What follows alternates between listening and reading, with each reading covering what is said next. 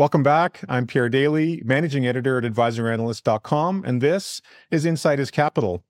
Ilan Kolet, institutional portfolio manager in Fidelity's Global Asset Allocation Group, is here to talk about the questions he and his colleagues, David Wolf and David Tulk, have been fielding most frequently from advisors and investors at the start of 2024. This is the Insight is Capital podcast. The views and opinions expressed in this broadcast are those of the individual guests and do not necessarily reflect the official policy or position of advisoranalyst.com or of our guests. This broadcast is meant to be for informational purposes only. Nothing discussed in this broadcast is intended to be considered as advice. Ilan, welcome back. Happy New Year. Thanks very much, Pierre. It's uh, as always, it was a really enjoyable conversation last time, and um, and looking forward to having another great discussion to start out 2024. It's great to have you. It's only been a little over a month since we last spoke, and yet, so much has transpired since. Uh, Chair Powell's about face for starters, right? Yeah, I, you know, I mean, there's been a meaningful change, I think, to the expected path of monetary policy. For us, I would say the conviction in that is quite high in the US. Um, it's led to a material change. It's led, I should say, in part to a material change in positioning around around the US and the optimism in the US. But the fundamental fact remains that for us, a high conviction view is the US is going to outperform this year. And that's, and monetary policy doesn't need to be as restrictive as it's been for the last few years. It was kind of a weird period because the, I mean, it was very anticlimactic. It happened very quickly. The market very quickly priced in six six um, rate cuts, while the Fed has telegraphed only three. So, so you know, what gives uh, with that? Is the market right, or have we gotten out of uh, have we gotten out over our skis? Yeah, you know, so the way I think about this, I mean, maybe this is a a tough one to to make as our our first discussion point, but is we don't know, right? So investors don't know, and honestly, neither does the Fed or the Bank of Canada, right? So, what do we know? I mean, that's kind of a useless answer. So, what do we know? we know that with the significant improvement in underlying inflation in the US, coupled with the slow rise and slight drift higher in the unemployment rate, rates don't, policy rates, monetary policy does not need to be as restrictive as it's been. Um, and I think the Fed, I mean, they, they probably won't, um, won't admit this uh, too rapidly, but the Fed was late to lift off. I don't think they want to be late to no, rate normalization. And so, and so what I mean by that is, you know, rates like there were 525 basis points of rate hikes in the US. So let's say we're at around five. The Fed moving from five to four or five to the high threes is, is them becoming less restrictive, right? That's not a reactionary cut to a spiking unemployment rate or growth falling off a cliff. That's the right. Fed's, that's the Fed recognizing and being data dependent, as they've said, and recognizing, look, the six month annualized rate of core PCE inflation is 1.9%. I mean, the unemployment rate has drifted higher. The labor market is less tight. We're seeing progress on inflation. Rates don't need to be as restrictive because if we keep things restrictive with this improvement, uh, the longer you're restrictive, the more restrictive you are. And you run the risk of sort of squishing the consumer, the housing market, business investment, and maybe this little productivity boom that we think we're in the midst of in the US. Um, so rate cuts are the right move. And again, anyone who has precision around specific dates or by how much or where the landing point is, I would really fade all of those sort of um, talking heads about specifics on on rate cuts. The truth is, the right. Fed doesn't actually know where the where the landing point will be or or the cumulative amount of rate cuts that we'll see in 2024. Yeah, so I mean, in a way, they've definitively called uh, a pause. Uh, they they they've sort of def- it seems like they've definitively, you know, brought up the subject of taking their foot off the brake, maybe uh, as as well, and and that we'll have these rate cuts at some point in in 24. Um, there's also some concern. I mean, it, it, it creates. Uh, uh, I mean, the uncertainty hasn't gone away, right? And and so uh, you know, if anything, um, you know, some some voices in the market are talking about you know inflation volatility, that taking the foot off the brake could actually um, you know, cause a surge, a surge, a resurgence, uh, rather in in inflation or inflationary pressures uh, in certain quadrants of the economy. Um, and given that, I, I, think you know one of the, the the first question in your white paper that you recently released uh, this past week was you know the case for making for for why investors should consider uh, you know balanced mandates or uh, asset allocation funds, tactical asset allocation strategies uh, in this market rather than taking a uh, seat at the sidelines uh, in cash instruments or GICs. So, um, why why would you stress at this point favoring balanced or asset allocation mandates uh, at this time versus just taking you know the easy five or six percent that's available uh, at the bank or in the market uh, through T bills? Yeah. So so Pierre, the reason this was question one in this 11 questions for 2024 paper is because it's the question that I answered, I don't know, 8,000 times a week last year. Um, and that every Why should I do that? you know, and that every advisor who's listening to this call uh, answered a lot of questions around this. And, you know, investors flocked it naturally to GICs because they got rates of returns that they hadn't seen in decades. So, yeah, sure, it's the, it's the easy, it's the easy low hanging fruit I don't have to take any risk. I can just get this risk free rate of four, five, six percent. Uh, exactly. And, and, yeah, yeah. exactly. And so, um, not know, not for, hard to understand, right? I mean, it, it, it's no. risk aversion sets in after after you know uh, one and a half to two years of pretty rough markets.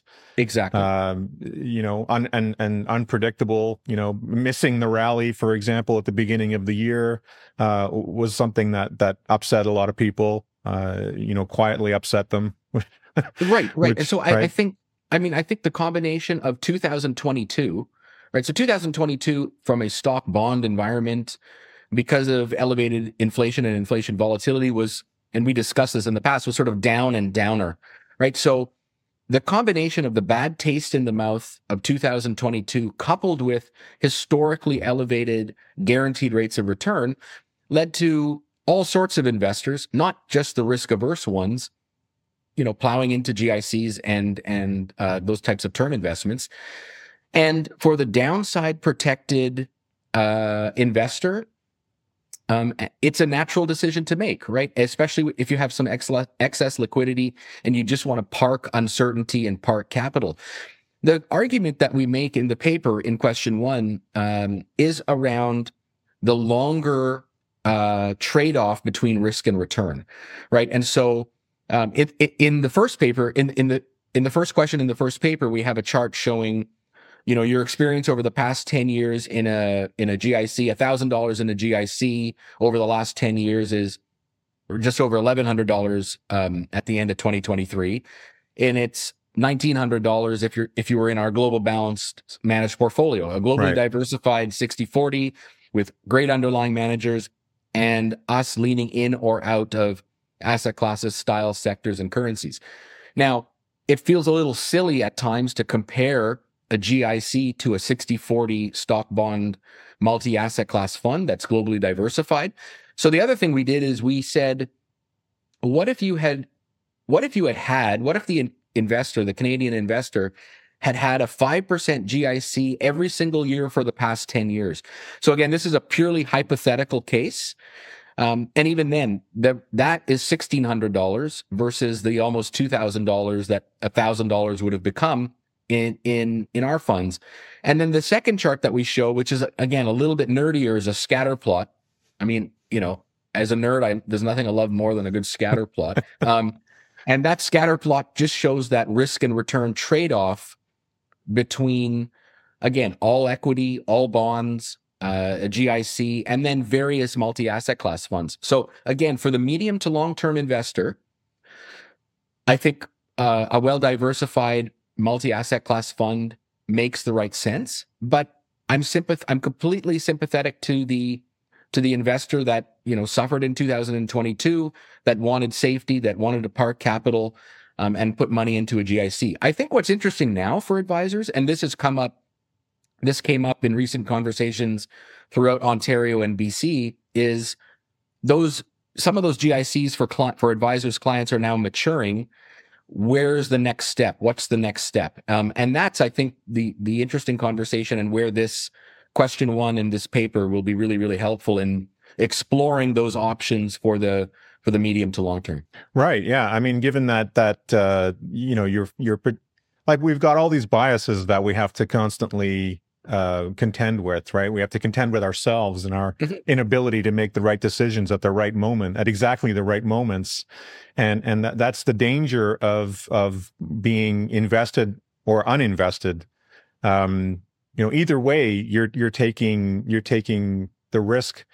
Uh, you know, with with GICs, with paper, uh, you know, cash, it, it's it's the reinvestment risk, right? It's it's yeah. it's that that by the time you reach the decision making point, you might have, um, you know, you might find yourself facing lower rates, and then uh, the dilemma of also missing out on on the the positives that are happening in both the bond market and the equity market as a result of falling rates.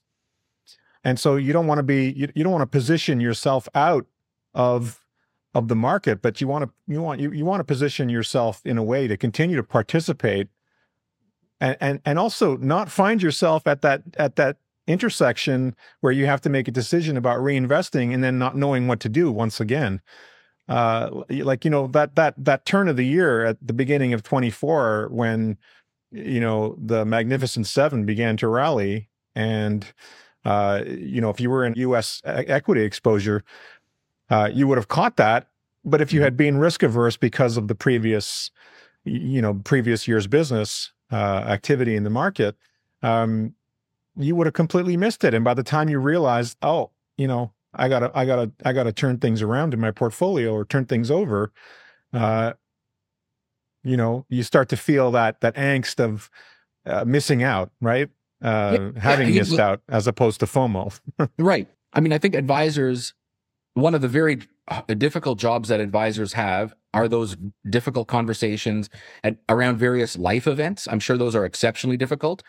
But the last couple of years, I'm really sympathetic to the advisors that I speak to and reach and reach out to and that we help in terms of such a the oddity of the market, right? So the the COVID shock, the the resulting inflation shock, the destruction or or um, erosion of stock bond correlations, right? So we've been in a it's been a very, very tricky time, which for the advisors who are listening shows up as really, really difficult conversations. Um, and, and so this paper, I think, really attempts to help advisors sort of arm them with, with, uh, some, some techniques or some questions to, to engage in these difficult conversations.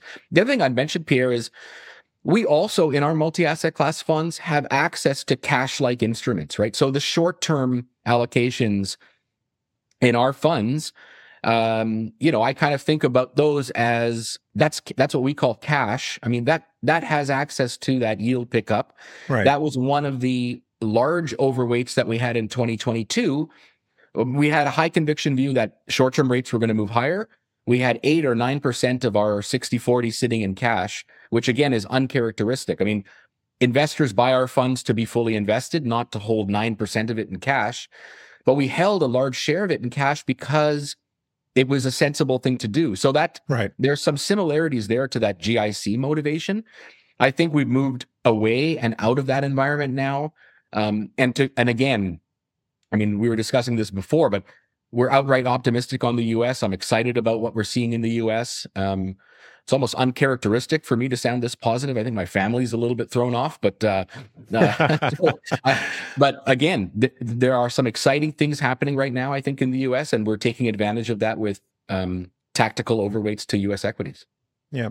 I think I, I, just wanted to recap something that you said in our last conversation, which I thought was one of the highlights of the entire conversation, because I mean, at least for me, it was an insight. And that was the fact that that you said that inflation uh, these bouts of inflation, what's particularly dangerous about them is that is the way in which they affect the correlation between stocks and bonds or erode the the uh, you know the correlation uh, you know where everything has a correlation of one and and um, I thought that was actually one of the uh, great insights of our last conversation. I'd never heard that before. I've never heard. I, I mean, it's been so long since we had inflation, but I had never uh, heard it put quite that way. And I just wanted to, uh, uh, you know, um, give you a nod.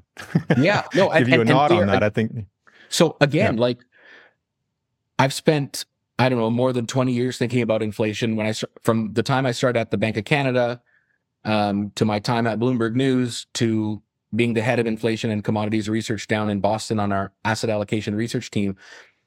A, a lot of the times when I'm talking to advisors and and institutional investors, you know, I think we have to move past this notion of inflation and I don't want to diminish it we know that inflation erodes the purchasing power of every dollar we have, right? So if if grocery prices are up 20% and eating out is up 20% and used cars are up 40% and our wage has gone up 10 or 12%, we're worse off. I think we all understand that. The reason we care, we should really care as investors, right? So investors listening and and and the investors that I speak to is because of what it does to that stock and bond correlation again in in in the multi-asset class strategies like this is a founding principle to the stock bond mix right that that we all know and love. And one of the things i can't remember if i mentioned this last time but i used to talk about it and i have a, i had a chart showing the 1970s right? So if you sat if you were in a 60 40 in the 1970s i mean you had kind of a lost decade from a from a rolling return perspective because it was again down and downer. Unless you owned the land that produced the commodity or you know had a bunch Right. of commodities sitting in your basement because they were uninvestable. It was it was a terrible period and that was not that was because that elevated rate of inflation had eroded that stock bond correlation. So i used to talk about the 70s as a great example of that but now i talk about 2022 as a great example of that right? So there's been some improvement there but um but no that's the reason we should care as investors and uh and it's it's a really important point and one we protected against but again Right. in 2022 we protected against it and we preserved basis points from a relative perspective but preserving basis points from a relative perspective i have learned is not the way that advisors clients think about their portfolios right they see they see red on the statement they don't see le- less red than the benchmarks right so i'm again i'm sympathetic to those conversations those hard conversations that advisors are having Yeah. So, Ilan, I think you you already touched on your your highest conviction, or at least one of your highest conviction overweights. But talk about those high conviction overweights that are. That was uh, the next question. Uh, one of the, I mean, the next two questions are are what are, you know what are your highest conviction overweights and what are your what are your um, highest conviction underweights. Um, so maybe maybe uh, sure talk about that as as as we enter this year. Yeah, I mean, maybe I'll do the the the underweight one first, and then I'll pivot Sure. to the the positive one, so we kind of end the question on a positive note. But um, so we still have you know meaningful concern around Canada. Um, we think that exceptionally high rates of household debt intersecting higher borrowing rates, even if the bank cuts in the back half of this year, right? Mortgages are not going to be renewing at rates that people were were getting pre-COVID. Um, we think that's going to you know spell some some trouble or some problems for the Canadian macroeconomy and we think that's going to show up as underperformance relative underperformance in Canadian equities right so our our highest conviction underweight right now again is around Canada. Um, and there's a few a few points I really should make on that um, just to clarify things. So we're underweight Canada uh, Canadian equities Canadian fixed income. We're meaningfully underweight the Canadian dollar um, because we think it's one of the first valves that will get uh, the pressure release valves that will get released in the event of this stress actually um, showing up in headlines and sentiment. Right, we'd see a depreciation of the Canadian dollar. If we're underweight the Canadian dollar, our portfolios get hurt less. Um, and so, in the paper, one of the things we talk about though is it's kind of interesting. We do this look th- on a look through basis. So we're underweight Canadian equities, but if you look through the, to the underlying managers that we're using in Canada, they're underweight the Canadian banks, right? And so which is a very uh, sort of contentious or controversial thing to talk about Right. because for many, many Canadian portfolios, Canadian investors, Canadian advisors, Canadian banks have been the cornerstone of those portfolios for 20 years. What I would say is, and we get into this in the paper, is Canadian banks have done well, I, I think unsurprisingly, in a credit and housing boom, right? So where has Canada been for the last 20 or 25 years in this giant, expanding, overtaking credit and housing boom? Um, and it's unsurprising that the lenders of those mortgages have done well, right? And so I think I think that's an interesting, right? That's an Yeah. interesting Yeah. perspective. Uh, the thing, the the one nuance I would make here, I would I would I would clarify here, and this is something I don't think I did a good enough job on when we spoke last time, or even in some of my previous conversations, is even if Canada underperforms, say the US, if the underlying managers that we use in our strategies outperform their benchmarks, right? So they choose bank A instead of bank B or Right. resource company A instead of resource company B, and they beat their individual benchmarks, we still win, right? So right. like we again we talked about this in our last conversation there are really two layers right so hire a great team use a great team of underlying managers and let them follow their research process to beat their benchmarks. And if we own them they they boost us. And then the other thing which is which will link to the to our highest conviction overweight is lean in or out of asset allocation uh, sectors or geographies to add value as well.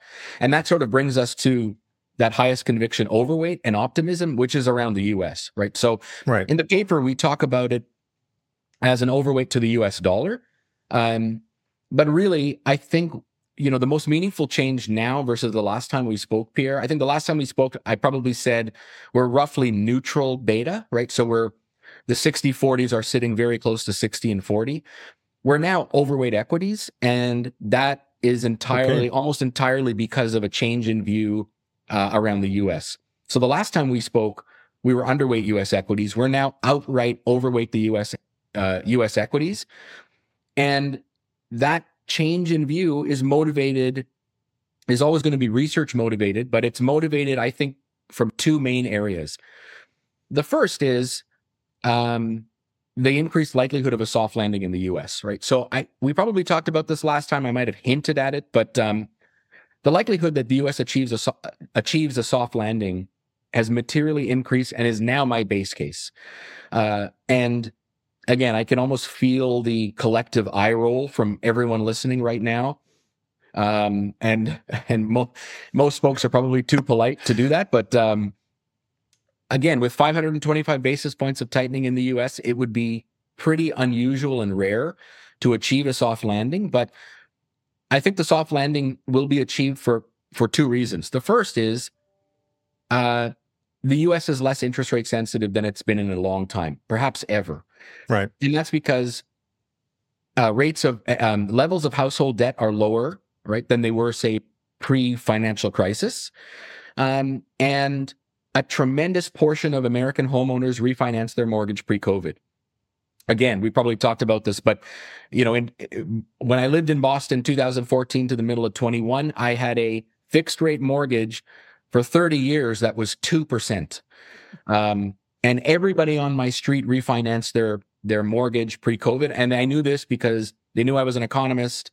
I, after dinner, I'd walk the dog, and over an 11, 12 month period, everyone asked me, "Is now the time to refinance my mortgage?" So I would take out my phone, Open the very useful St. Louis Federal Reserve app, which maybe I'm the only one who has that downloaded, and show them the chart and show them the chart on the 30 year conventional mortgage that's a straight line down and ask them how much lower do you want this to get so that's the I mean, first I, point I, I think for Canadians, that would be like a dream scenario. You know, to have a 30 year a 30 year mortgage fixed at 2% would be like, "Wha- you what? yeah yeah and, Right? and, and and another thing we talked about pierre last time was this wonderful perk of um, mortgage interest cost deductibility right which is like it's a gift it's a little perk and a gift and it's not Absolutely. little actually it's um it's a pretty meaningful perk so the first one Well, is it, it, it covers half of your payment. I mean, yeah it's um right? It covers half of your interest basically. Yeah, it's if you're uh, in the if you're in the highest bracket, you you know Yep. you're you're gonna Yep. you're gonna get that back and and put that towards your mortgage. right. You know, Like it's the- uh, Yeah. yeah, it, it it's it's a real it's a strange one, right? Because it's a perk for homeowners who already are at the income spectrum or so, part of the income spectrum that can afford housing. It's very contentious. There's been a lot of research on it. Sorry, not very contentious. It there's been a lot of research on it around the equitable results of that.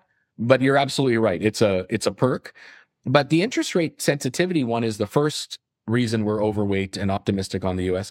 The second one is actually something that I'm really excited about. And it's the likelihood that the US is in the midst of a product, a little productivity boom or a Right. productivity cycle.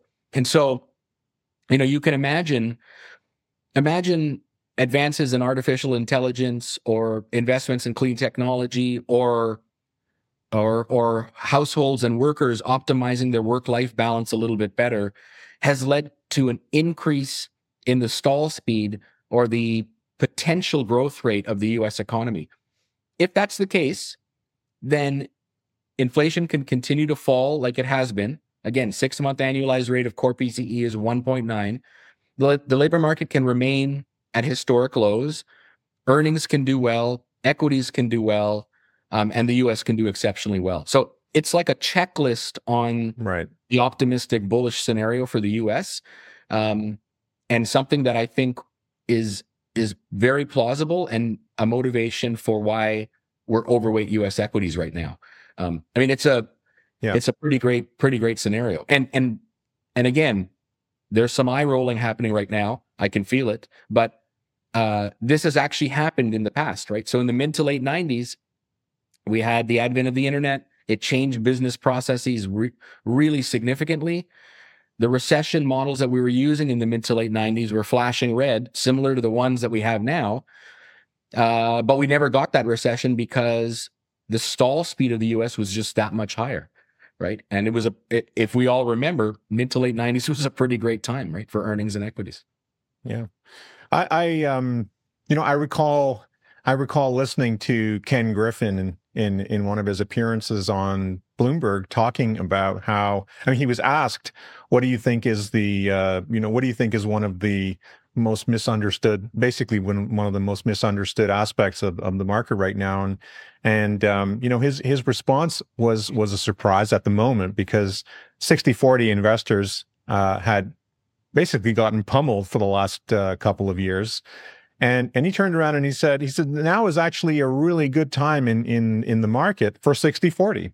Yeah. And and you know, he basically all he did was he flipped the script, right? He just turned everything that people were feeling upside down and into an opportunity. But he was, you know, looking back on on that that flipping of the script, he was he was quite right and and uh, it, it was it was it was you know anybody who sort of you know glommed onto that idea, it was quite a fortuitous moment as well uh, to to have heard that and and and it's another thing to act on it given how we felt. Um, but I, I'm curious, you know, after we've had this very sort of rough period for the bond market because of these 525, you know, points in rate hikes, is this a comeback year for bonds?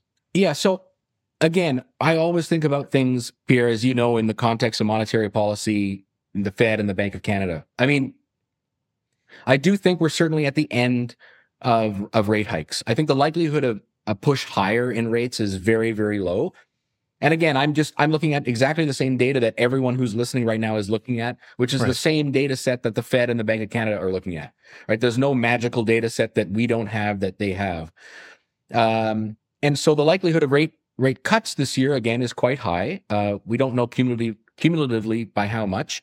What we've done in the funds is we've we're basically neutral in terms of duration right now. Um, we we think the better place for really to for us to enhance uh, the return, the expected return of our funds, is being opportunistic in some parts of the equity market. Um, and on the bond side, again, we've pulled in some of the underweights to in, to investment grade debt, but we remain overweight uh, on the credit and the spread sectors, right? So the leverage loans, the high yield, the global high yield. Th- these are areas where we continue to be overweight, um, and and where we think we can enhance the income side of the portfolio. That said, again, I um, I think what it would take for us to really change our, our position and our view on, on duration is a return to a more normal correlation environment, number one.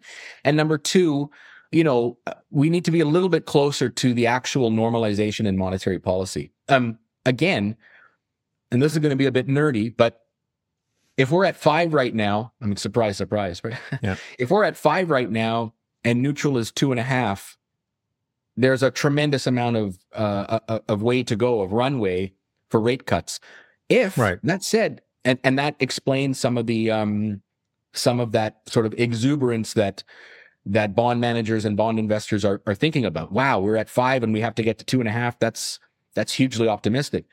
If the productivity growth and potential growth story that I just outlined uh, in our previous uh, discussion, or in, in the previous question, is actually happening. The trick with that is it means that neutral is not in the low twos, right? Or two and a half. It could mean that neutral is in the low threes, which means the gap between where we are now and neutral is a little bit smaller, which which allows us or makes us think maybe we should pump the brakes a little bit on that um, on that bond optimism, right? So this is something again that we answer in, in this paper, but thinking more holistically in terms of the full fund, uh, and and again, our overweights will reflect conviction. This conviction in in the overweight to equities, specifically in the U.S., is is sort of front and center for us right now. you know just uh, just reflecting on you know the way that you're going about um, managing the, your asset allocation strategies your asset allocation mandates at fidelity it's interesting to point out that that you know while you have a negative or or a less optimistic view rather on canada you're not divesting canada you're you're just investing less relatively relative to the other opportunities that are out there.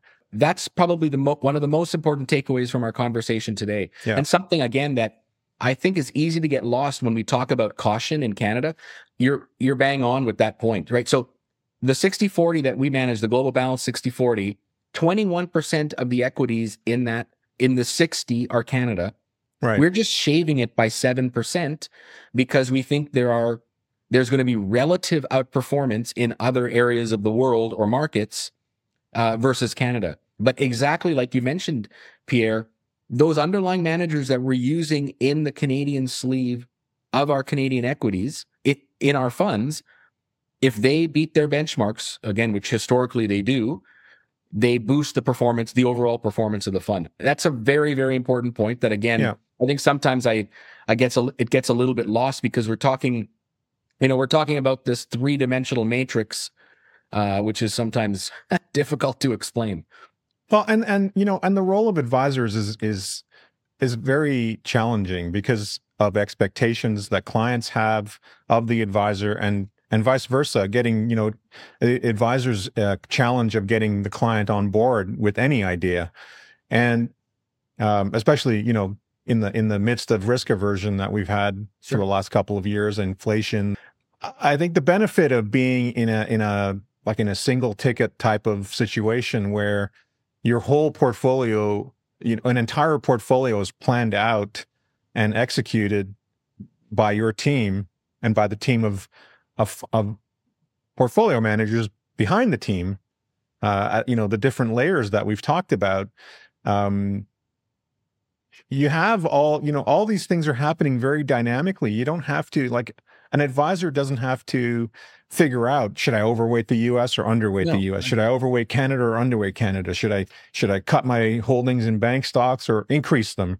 Or you know, should I should I increase my uh, duration in my bond uh, my bond ladder? Should I you know th- these are all um, it's all theoretically something you can think about and process in your own mind as an advisor or as an investor. That's that's that's that's that's just one thing, but the other part is execution. Right. Right. The Yeah, I- execution is the part that's that's the that's the hard part, the really incredibly difficult part. Like investing is simple but not easy, no, right? no, and and, right. and right, it, it- it's you know. Uh, what's the Einstein?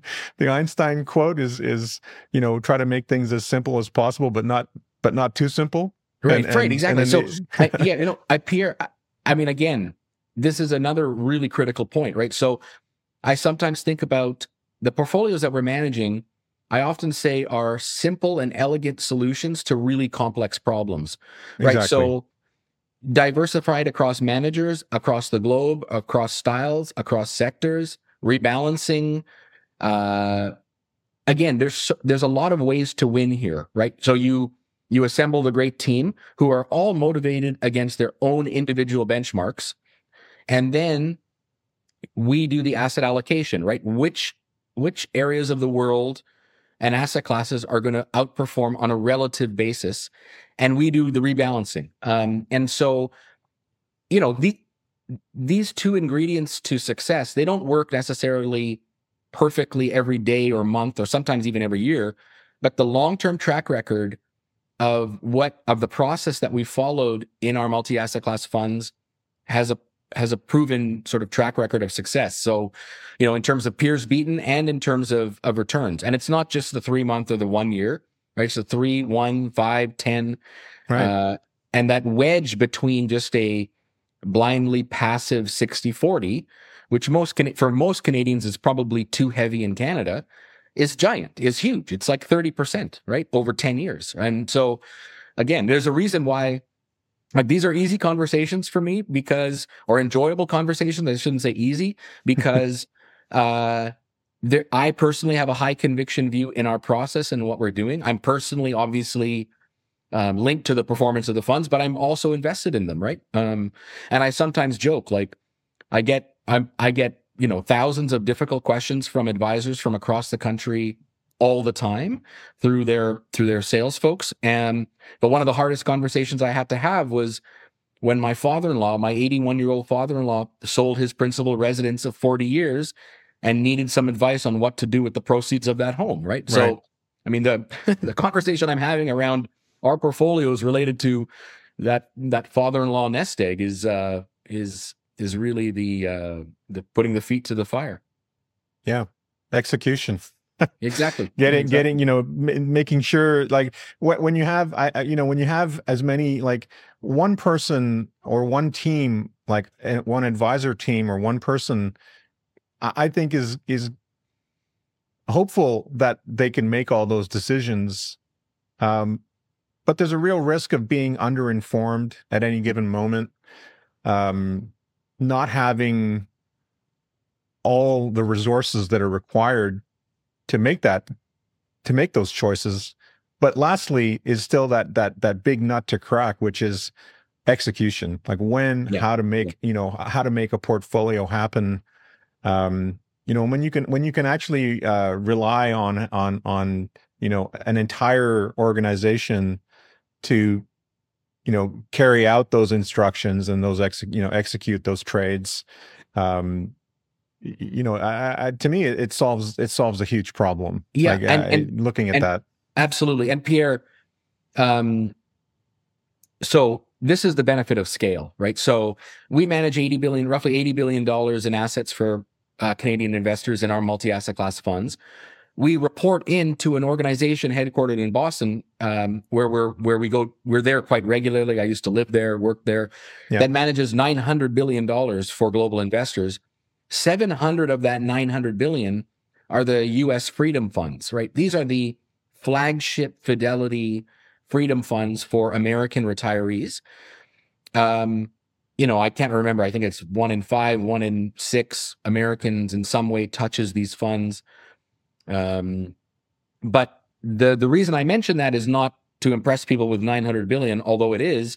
The reason that's an important fact is we use the same infrastructure, the same portfolio analysts, the same risk metrics, the same quantitative support, dedicated asset allocation research team. We're using the same resources that that 700 billion dollar sort of behemoth is using as well. And and those are the benefits of scale, right? So like when I get asked questions like when are you forced to rebalance your funds? The answer is whenever we want. When are you when are you forced to if you want to be overweight the US, when can you do that? The answer is whenever we want. Uh, if you don't have access to a capability and you want to add it, when can you add it? And guess what the answer is? When we want, right? So if there's a capability that's being built or developed in the US, uh, we're in those conversations, right? And so this happened, I think, seven, eight years ago with the inclusion of, you know, uh, sort of uh, probably the most well-known, one of the most well-known uh, U.S. equity managers, Will Danoff. When we added Right. him to our strategies, uh, right, we added him because he was a building block that we wanted to um, to use as an advantage in our in our funds.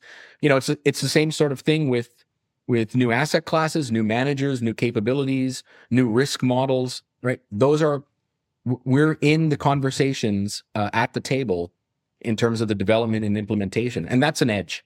Like to be quite frank, that's an edge. We have a really nice chart that I'll share with you Yeah. um, after this after our discussion showing it's really neat it's a it's a time series chart over 10 years it shows the canadian tsx it then shows the canadian sleeve of our global balance fund in another line which has handedly outperformed the tsx as we would hope but then what it shows is we have a whole bunch of gray lines it's kind of a spider chart showing the underlying managers that we're using in our canadian sleeve right? And the advantage is, so okay, not only are we beating the Canadian TSX, I mean that we better be doing, uh, but the Right, right. second thing, you know, the second, the second thing to note is the volatility that exists in underlying Canadian equity managers is being smoothed by combining them, right? So, you know, we're smoothing the Hugos and the Dans and the Dons and the Marks. They're getting smoothed out by us owning basically all of them in various sizes. And each size is calibrated and done in a very deliberate way. But again, um, this is the benefit of one of these research-based multi-asset class solutions is you know we can have a conversation that spans everything from like uh, supply chain issues and supply disruptions all the way to canada all the way to how we're thinking about an ai dividend. And all of these ideas right from every every topic under the sun are sort of implemented and being thought about in our portfolios by the managers by us and by all of the hundreds of analysts spread across the globe that fidelity has. So again i there's no substitute for strong research. I'll i'm a long-standing research nerd uh, and and there's no substitute for high quality research and research does underpin every single thing we do in the fund from the inclusion of the manager or the asset class, the construction of the underlying fund, uh, the long-term things we're thinking about, and then the tactical overweights and underweights, which are which is mostly the subject of this of this paper.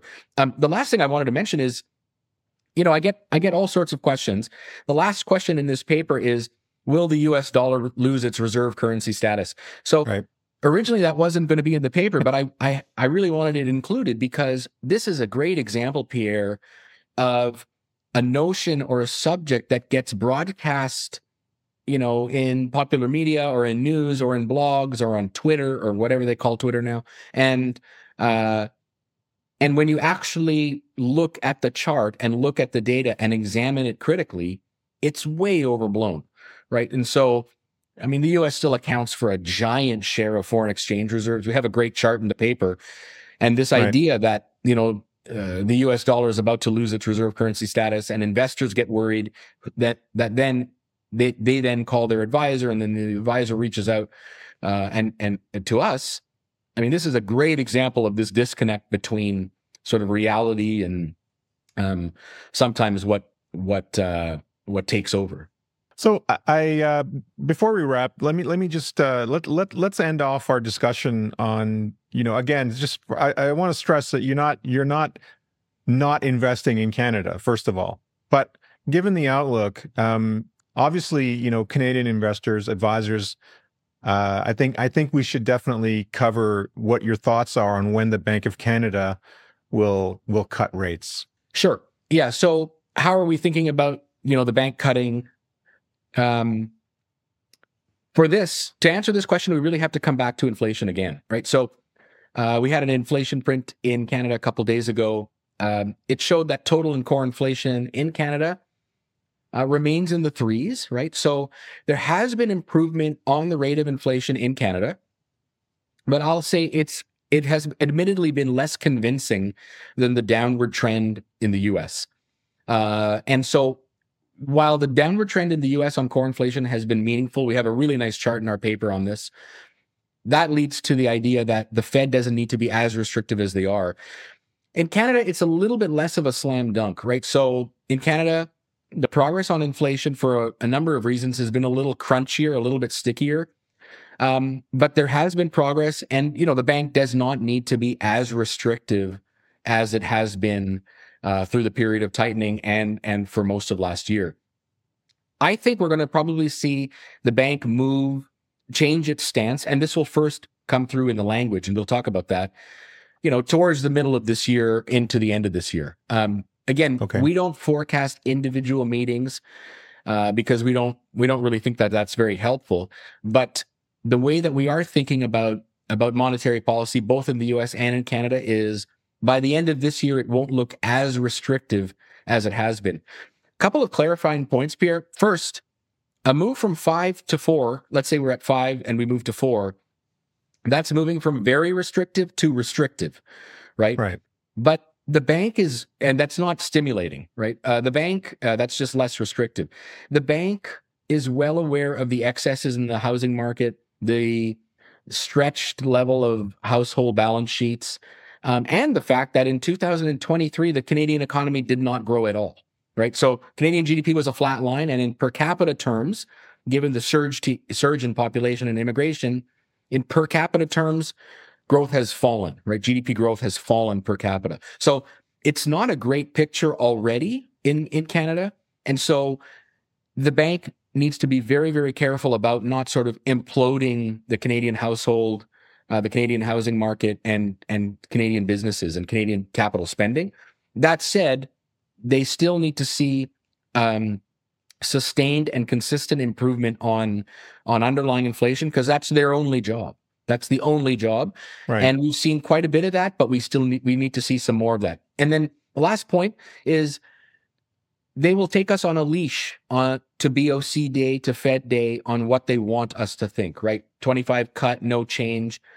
And they will do that in speeches and and and and communications and monetary policy reports that come between interest rate decisions, right? So what we will see is we will see the language evolve, right? Just like we saw Powell's language evolve at the end of last year, we'll see Governor Macklem and the deputy governors come out in speeches across the country and in media interviews and slowly start to sort of guide and and change the expectations that we're seeing. We haven't seen that much of it in Canada. Uh, Right. We've seen a we've seen a measurable change in the U.S., but I expect in the next couple of months we'll start to see this um, in Canada. it, it- I think it's probably something that that most Canadians are are uh, you know sort of holding out hope for will happen sooner rather than later. Where is inflation heading? I think I think there's been some talk of inflation volatility, and Right. What are your thoughts on that? I, I think, and some of that may be addressed by the fact that the Fed is only telegraphing three cuts versus the markets jump to six. Um, so would you is it somehow factored in the in the differences uh the the concern that that cutting rates could cause a resurgence in some quadrants of the economy inflationary surge uh like So- inflation volatility and and you know like you, you cut rates and then inflation comes back and then you have to hold off on the next cut or you might have to rise you know raise again Yeah, I would say what are the odds of that So I think they're low, but not impossible, right? So what do we know? We know that through the pandemic, I mean, this is all stuff we know. In the pandemic, we were locked into our houses. We could only buy goods prices, goods prices, and there were few of them, fewer of those goods because of the supply chain shock. Goods prices went straight up and really boosted inflation. The goods price shock today is gone, right? So goods are now inflating at pre-COVID rates. Cross goods off the list as an upward contributor. And again, we have a very nice chart in this paper showing the contributors from goods and services. What we're left with are service prices. So services, uh, the, the price of a service is determined by the price that you pay the person doing the service, right? So contracting electrical services, guess what? That's the price of that contractor and that electrician. And they're a lot more expensive because, um, unemployment rates are low, right? And, and, and there's just a scarcity and, and more demand and, that, and that's pushed up wage growth, which has pushed up service prices what we have seen, especially in the US, is service prices have slowed. Right, they're not deflating, but they're um, They're right, just not going up as quickly. but, but Yeah. they're not going up as quickly, and Right. service prices have slowed, and that's why the six-month annualized rate of core PCE is 1.9 percent. Uh, to your question, Pierre, this idea that if we get um, if we get declines in rates in monetary policy, does this lead to a resurgence in inflation? There's been a lot of lessons learned from global monetary policy and uh, and central bank central bankers from that episode in the 80s when exactly that happened, right? So when the Fed was too quick to cut, and then there was that that hook higher. This is why you're going to see the move. You know, it'll be quite glacial. It, um, Right. It'll change. First, the language will change. Then they'll take us on the leash to the Fed day, right? And it will be it will be quite glacial. That said, they don't want to be too restrictive for too long. Again, if you're moving from call it five to four, you're still restrictive. You're just less restrictive, and you have to recognize the improvement in inflation, the drift higher in the unemployment rate. Drift higher in the unemployment rate should correspond to less demand, less wage growth, less service prices, right? So I would say it's not impossible to see some of the categories tick higher, but in general, inflation, especially in the US, is convincingly heading in the right direction, and rates just don't need to be as restrictive as they've been. Amazing. It's been great having you. Uh, I, I've really enjoyed our conversation today. Um, thank you very much for uh, for agreeing to come back and uh, to cover your most recent white paper, which everybody should read. Um, it'll be in the uh, show notes below. And um, Ilan, if if uh, if advisors want to find you, what's the what's the best place to find you? we have an incredibly talented and gifted set of um, a, a, a sales team, right? Fidelity wholesalers. Anyone listening uh, will will have someone that they can access on the sales side, right? That can link them into the papers, the podcasts that I do, the webcasts that I do. Um, you know, I I speak from coast to coast, Right. uh, and I, I I love that. Um, you know, so I'm I'm certainly available. The best point of contact again is that is that Fidelity salesperson that um, all the advisors on this call should should know, and if they don't, they should get to know. Awesome. Ilan, thank you so much for your incredibly valuable time and your insights today. Um, it's been great having you. I hope to uh, have you again very soon. Thanks, Pierre. Yeah, happy to do this anytime you'd like.